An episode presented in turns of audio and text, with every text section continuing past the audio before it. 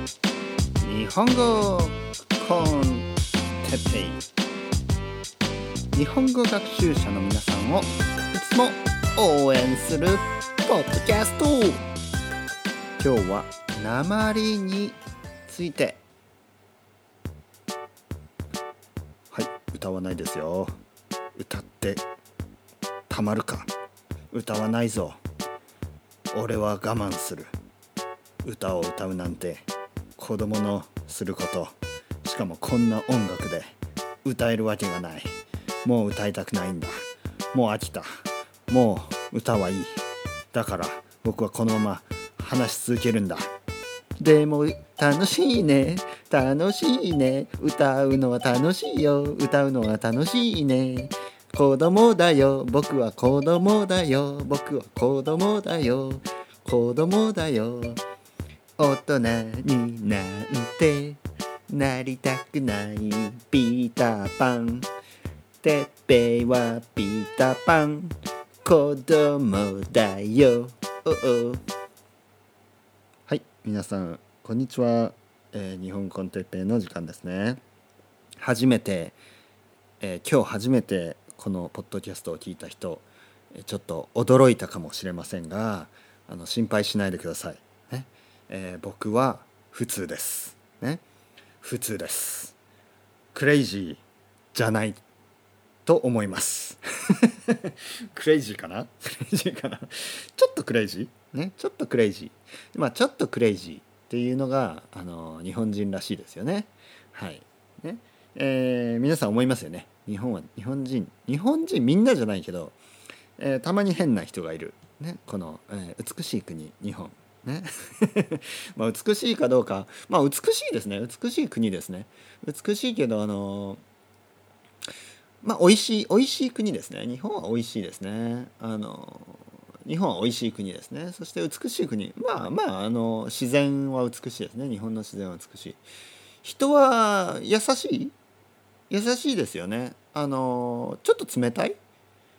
うんまあでもそれはちょっとね恥ずかしいからかな、えー恥ずかしい恥ずかしがる人が多いですね。特に若い若い人はちょっと恥ずかしがり屋が多いかな。年を取ると結構なんかなんかね 変わりますよね。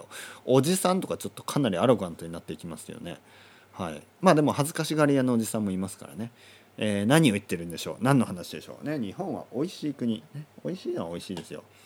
今日もね僕はあのー今日はねあのうどん食べました。また？またうどん？うどん好きですね。実は僕はラーメンよりうどんの方が好きですね。あのラーメン好きだけどちょっと重い。ねちょっと重いですね。うどんの方があの油が少ない。っていうかほとんどないですからね。普通のうどんは油がないので、えー僕は好きです。ちょっとねララーメン重い重くないですか？ラーメン。あとやっぱりだしラーメンはねあのスープにぶ豚肉とかねあの豚の脂とかたくさん入ってますからちょっと重いですよ、ね、うどんはあのだし魚のねかつおだしとか煮干し。まあ魚ですね。魚とか昆布とか。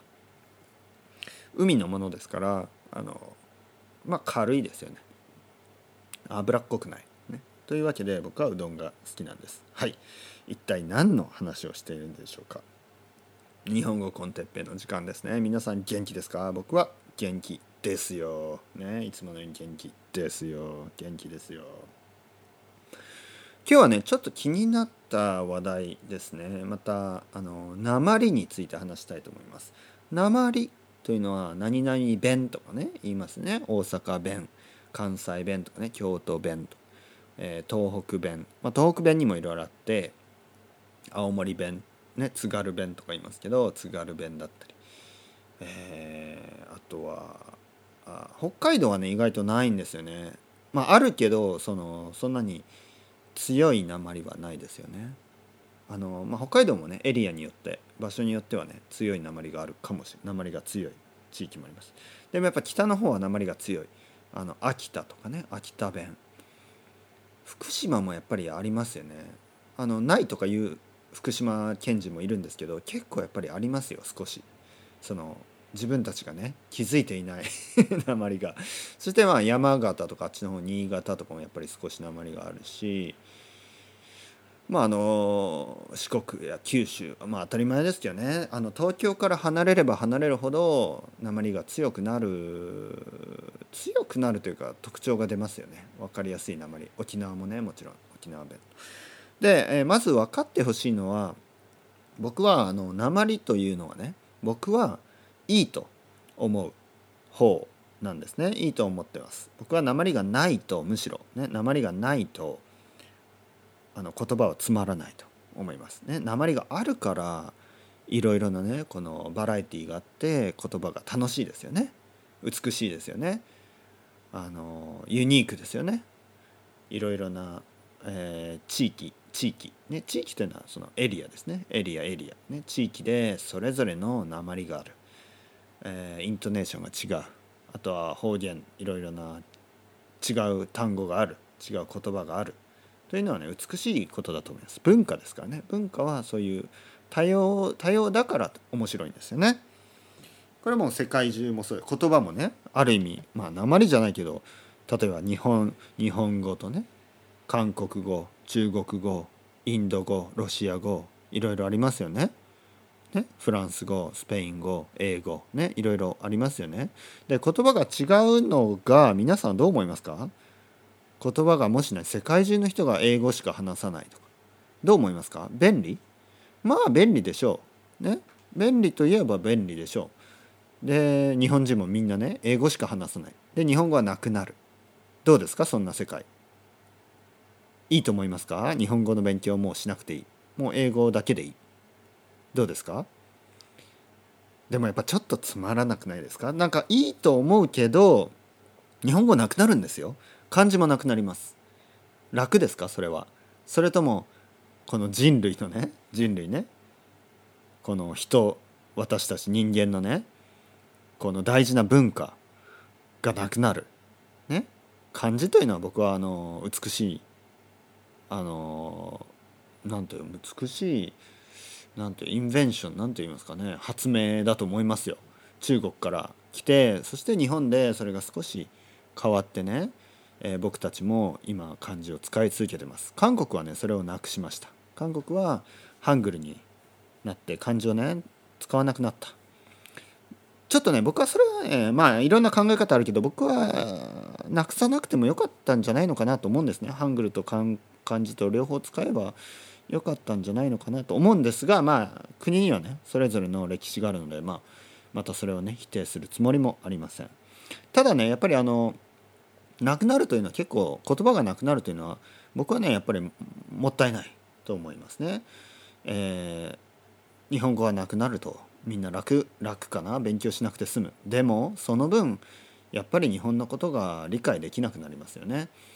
言葉を勉強するということはそのまあ間接的また直接的、ね、ダイレクトリーインダイレクトリーに直接がダイレクトリーですねで間接的気がインダイレクトにその国のことを理解する国の文化を理解する国のその国の人人々を理解するで皆さんが日本語を勉強することによって日本人そして日本の歴史そしてその遡れば中国の歴史までね漢字を通して、え、勉強することになるこれはねあの本当言葉の勉強というのは本当にねなんか僕はねすごいねやっぱり深くて興味深くて、えー、そして楽しいことだと思うんですね。前回とね今回ちょっと真面目な話しますね。前回はちょっと education 教育について今回は、えー、リングイスティックの そんな話をしてます。まあでもちょっとあの今日言いたいことはちょっと違います。まあ同じですけど何を言いたいかというとね僕はあの言葉というのは鉛があっていいと思ってます。だけどだけどねちょっとね気になることがあるんですね。それはあの日本語を勉強してる皆さん日本語を勉強してる皆さんの中でね例えばね少しあの例えば僕があの外国人と話してみてね皆さんのような日本語を勉強してる人と話してなんかね鉛がある人がいるんですよ鉛がある。でどうしてかなと思うんですね。なぜ外国人なのになんかちょっとなんかちょっと鉛がある。なんか関西弁のような鉛がある。そうすると例えば先生が関西の人だったりするわけですよ。でこれはねあの例えば皆さんが関西に住んでいる人関西というのは大阪や京都神戸ねその辺ですねあと奈良とかあのそのエリアで関西に住んでいる人であれば関西弁を話してもいいし関西弁を話した方がいいかもしれない。だけどもし皆さんがね東京に来て、えー、東京に住んでいる人と話す外国人ね皆さん外国人で東京に来て東京の人と話すのにあの鉛があるとちょっとやっぱり違和感があります。違和感っていうのはちょっと変な感じがします。で、えー、これはねあのちょっと僕は問題だと思うんですね。例えば皆さんがアメリカ人で、えー、東京で仕事を始めます。ね仕事をしたいと。で仕事が見つかりました。で東京で仕事をするのに皆さんの日本語がねちょっとなんかなまっている。なんかあのちょっと東北弁に近いとか。ねちょっとあのなんか沖縄弁に近いとか。ちょっと九州弁に近いとか。ちょっとあの関西弁に近い。なんかそういう話し方をするとあのやっぱりちょっと混乱しますね。その仕事で話す人は。あれ？